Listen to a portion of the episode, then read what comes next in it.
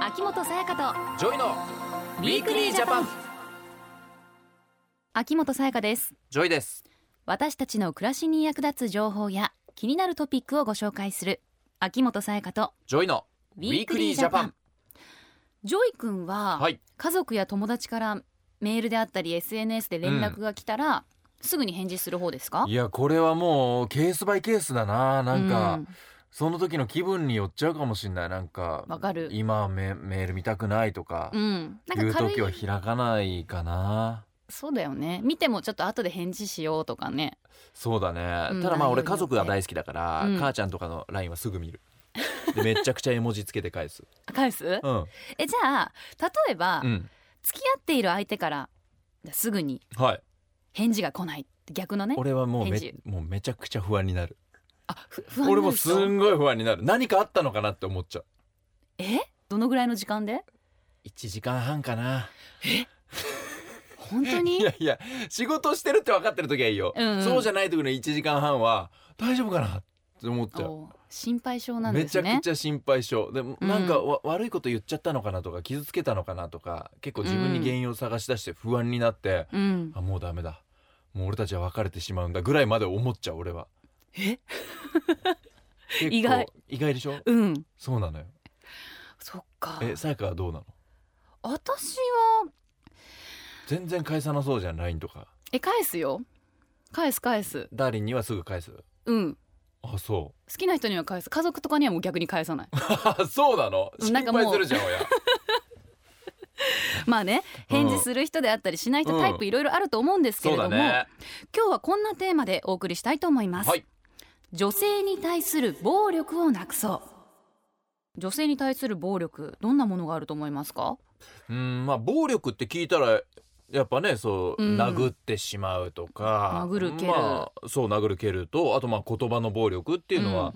あるじゃん、うん、言葉でうん追い詰めるといううかんね,、そうだねだからそういうのがまあパッと思いつく暴力かな、そうですうね、ん、あのこの番組で今年の春に AV 出演強要であったりはいは JK いビジネスの問題をテーマに、やりましたねねお話ししましたけど、うん覚えてるよますはいはい、まあ AV 出演強要っていうのは、まあ、モデルのスカウトですよっていう感じで近づいてきて、で結局アダルトビデオとかに無理やり出させちゃうとうか、んそういうことだったよね。はいでもう一つの JK ビジネスっていうのはおしゃべりするだけで高収入うんとかなんかそういう風に歌っておいて実際にはちょっと性的なねうん行為を含むバイトとかをさせちゃうっていうものだったね。そうですね、うん、どちらも女性が騙されたり脅されたりして、うん嫌なのに断れない状況になるっていうことですからうん、こういったのも女性に対する暴力にねきっと含まれてきますよね。そうだね。うんって考えたらそうかいろいろあるか暴力の種類って。ねこの後ちょっとスペシャリストうに、ねお聞きしたいと思います。はい。秋元彩香とジョイのウウィークリージャパンさてここからは内閣府男女共同参画局長池永俊恵さんにも加わっていただき女性に対する暴力をなくそうというテーマでお話をしていきますよろしくお願いしますよろしくお願いしますよろしくお願いしま池す。永さんこの番組で今年の4月に AV 出演強要や JK ビジネスについてお話をしたんですがこれらも女性に対する暴力にあたりますよねはい。AV 出演強要も JK ビジネスの問題も若い女性を狙った性的な暴力にあたります。その他にも女性に対する暴力にはいろいろあります。配偶者からの暴力、いわゆる DV、性犯罪、ストーカー、人身取引、それから最近世界中で問題となっているセクシュアルハラスメントなどこれらも女性に対する暴力にあたりますうん、こうした暴力は決して許されない行為ですはい。今日はこうした女性に対する暴力の中から相談件数が多い配偶者からの暴力いわゆる DV と特に若い皆さんに知っておいていただきたい被害について詳しくお話をさせていただきますはい。はいお願いいたします。でもこれさやか種類も多いよねねえやっぱりね。ね、まあいろいろ種類あるんですけれどもではまず配偶者からの暴力についてちょっとお聞きしましょうか実際被害に遭っている方というのはどれくらいいるんでしょうかあはい平成29年度に内閣府が調査をしていますそこでは結婚したことがある女性のおよそ3人に1人が配偶者から暴力を受けたことがあると回答していますさらに7人に1人は何度も受けたことがあると回答していますえー、そうなんですかいこれは想像以上におや多かった多いよこんなにあるのえ三人に一人だいぶな割合じゃないこれ池中さん実際に配偶者からどんな暴力受けてるんですかはい殴る蹴るなどの身体的な暴力だけでなく精神的な暴力うん、経済的な暴力性的な暴力などもありますーうもん、精神的な暴力とは人格を否定するような暴言を吐く行き先電話メールなど行動を細かく監視制限する何を言っても無視をするなど相手の心を傷つけるものが該当します、う、うん、経済的な暴力っていうのもねあるんですねだから勝手に彼女のお金使っちゃうとかさってことなんじゃないね違うのかなどうなんですかねいや池中さんどうなんですかそうなんです例えば生活費を渡さないとかうん貯金を勝手に使ってしまうおおなどとかお金に関わることなんですよ、はい、性的な暴力というのは、嫌がっているのに、まあ、性行為を強要するとか、ううんえんー避妊に協力しないそんなことがありますそうかうんこういう話聞くと、うんいやもうそんな人とは別れちゃえばいいじゃんって思うのね、なんか私がいなくなったら、うんこの人はどうするのとあかあよく聞くよく聞くそれそうそうそういうのがあるのかな、うん実際ね池永さんそういうイメージですよいや簡単に別れられない、うんはいんそうなんですあの自分は被害者なのにうん、暴力振るうのは私を愛しているからだはいはいというふうに思ってしまったりですね、うんで暴力振るわれているうちに、まあ、強くこう恐怖心を抱いてしまって逃げ出す機会や気力を奪われてしまうそんな場合があるんですはいあ経済的な不安だとか、まあ、子供がいるからなどの理由から相手と別れることをためらってしまう場合もあるんですよ。そうだよそうねですねこういうのがあるとなかなかね、子供の別れたくてーうも、んために我慢するとかありそうですねうんえー暴力を受けたことによって怪我だけではなくて夜眠れなくなったりうん不安や緊張が続いたりなど精神的な症状が現れることもあるんですうんそしてそれは本人だけじゃなくってそのような暴力を目撃した子どもの心や体にも深刻な影響が及ぶことがあるんですそうですよね、ううんん先ほど若い皆さんに知っておいていただきたい被害っていうお話があったんですが、そうなんですあの DV は、まあ、夫婦配偶者の間だけの問題じゃないんですよはい、うん今10代から20代の皆さんに、まあ、ぜひ知っておいていただきたい被害がありますはいそれは交際相手からの暴力はいいわゆるデート DV というものなんですデ、ート DV、はい、うん内閣府が平成29年度に行った調査によると交際相手がいたもしくはいるという女性のうちおよそ5人に1人が交際相手から暴力を受けたことがあると回答していますうーんこれも多いなという感じ、この場合によくある暴力にはどんなものがあるんでしょうかはい、例えばメールや電話などの返事がすぐ来ないと大声で怒鳴るとか交友関係を制限して束縛する、うんまたデート費用を毎回無理やり出させる人前でイチャイチャすることを強要するなどが該当しますおーうんあこれいろいろ幅が広あるいな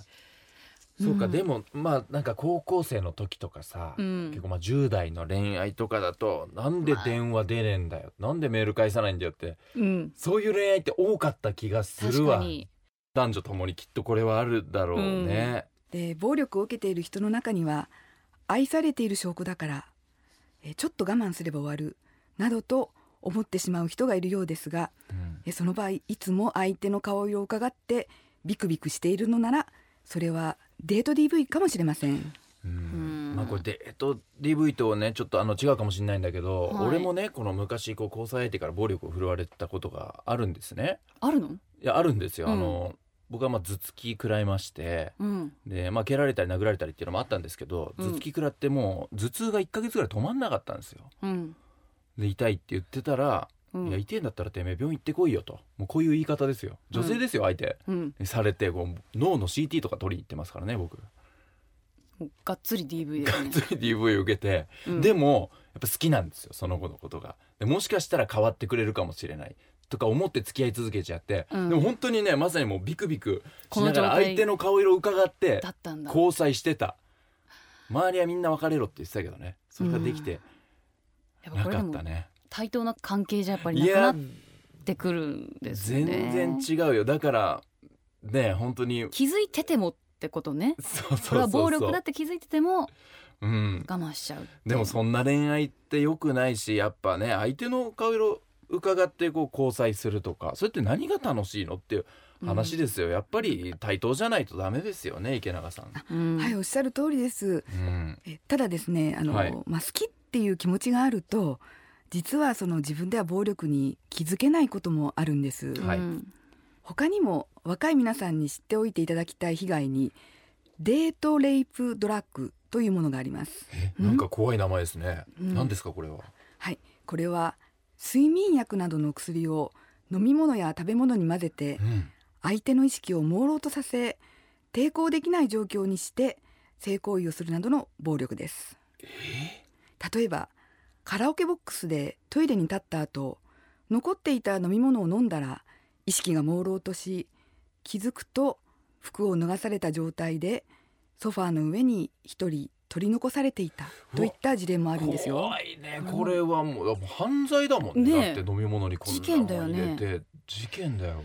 気をつけるにもなかなかね限界がありそうですよね池永さ ん。そうなんです、うん、ですのでまあこういう危険があるということをまずうん、知っておいていただきたいなと思いますはいこうした問題は表に現れにくいまた一人では逃げ出しにくいそういった特徴があります相談するほどのことではない自分にも悪いところがある自分さえ我慢すればいいなどと思ってしまって相談しない方も大勢いますうんでもこうした問題は一人で悩まずまずは相談することが大切ですやっぱこのさうんラジオやってて思うけど、はい本当に早く相談していくっていうのが何よりも大事だよね。その一歩がね、うんじゃあどこに相談するんですかって話なんですけども、はい池永さん。はい、えーまあ、相談される相手は、まあ、家族や信頼できる友人などでもいいとは思います、はい、まあ、しかしながらより問題解決につなげるためには専門家による的確なアドバイスが必要です悩んでいることがあればお近くの相談窓口につながる DV 相談ナビがあります電話番号は全国共通の0570-05521ですうんプライバシーは守られますから安心してご相談ください相談料は無料です、はいまたもし友人から相談を受けたらあなたも悪いなぜ別れないのなどと責めたりせずうんあなたは悪くない話してくれてありがとうと言って専門の相談窓口を教えてあげてください DV 相談ナビ0570-055-210ですね一人で抱え込まずためらわずに相談してほしいですねえでは最後にメッセージをお願いしますはい毎年11月12日から25日までの2週間は女性に対する暴力をなくす運動を実施していますこの機会に配偶者や交際相手との関係を見つめ直して少しでもおかしいなと感じたらまずは DV 相談ナビに電話をして相談してみてください一人では気づかなかった解決方法が見つかるかもしれませんまた家族や友人から相談された方は話をよく聞いて DV 相談ナビへ電話するように進めてあげてくださいゲストは内閣府の池永俊恵さんでしたあありがとうございました。ありがとうございましたウィークリージャパン薬を正しく服用しないことで薬の効かない菌が生まれるそんな危険性があることをご存知ですか現在薬剤に耐性を持つ細菌などが原因の感染症によって世界で年間およそ70万人が命を落としていますいわゆる抗生物質など抗菌薬の服用を自分の勝手な判断で途中でやめたり量を減らしたりしていませんかこうした服用は細菌が死滅しないばかりか薬剤に耐性を持つ細菌として再び増殖する原因となります抗菌薬は医師や薬剤師の指示を守り最後まで飲み切りましょう詳しくは「薬剤耐性お役立ち情報」で検索ください政府からのお知らせでしたウィークリージャパン東京 FM をキーステーションに全国38局ネットでお送りしてきました秋元才加とジョイのウィークリージャパン今週は女性に対する暴力をなくそうというテーマでお話をしてきました、はいまあお互いやっぱり尊重できる対等な関係が大そう切じゃでなすいとダねメよ、うん結構しかもこのね暴力受けたことある人が多いんだねねえ私の身近でもそうですしうんまあまた今回のテーマとは違いますけどジョイ君もっいやジョイ君もあよった本当にていうことだもんねあのねいい、うん一個エピソード話していいですよ思い出しちゃったからさ、うんあのそのね頭突きをした子ようん俺に頭突きした子と付き合ってる時に、うん僕は京都にロケ行く機会があったんですよ、うんでその子は八つ橋が好きだとうんうん八つ橋買ってきてよって言われてうん買ってきますよね、うんで喜んでほしいからもう2箱買ってったの八つ橋を、うんでこれ食べてねって言って冷蔵庫にうん入れておいて、で2週間くらいして冷蔵庫開けたら1個も食べずに2箱そのまま入ってんのようんえってえななんで食べなかったのって言ったら、うんまあ、ごめんねって言ってくれると思ったのねそうだよね忘れちゃってたとか言うのかと思ったら、うんてかそもそも2箱多いしそんな買ってくんじゃねえよっつってビンタされたのねいやもうシステムが謎 じゃん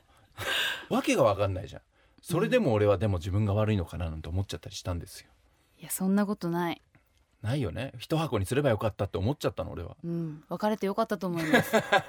本当にでもねもうそういう恋愛してる時って気づけない気づけないんですよだだからねからそういう人もたくさんいるわけよ、苦しんでる方もいらっしゃると思いますうん相談しなきゃだねさやかそうですねうんまずね勇気出して近い人でもいいですし、うんまた相談窓口もありますからそこでもねそうそうぜひ相談していただきたいなと思いますはいそして毎年11月12日から25日の女性に対する暴力をなくす運動期間は様々な取り組みが行われているそうです、はい東京タワーやスカイツリーをはじめ、うん北海道の札幌テレビ塔長崎のハウステンボスなど全国各地のさまざまな施設では女性に対する暴力根絶のシンボルカラーでもあるパープルにライトアップして、暴力の根絶を呼びかけるとともにはい一人で悩まずまずは相談をというメッセージを送っているそうですあ。そうなんだねはい、うん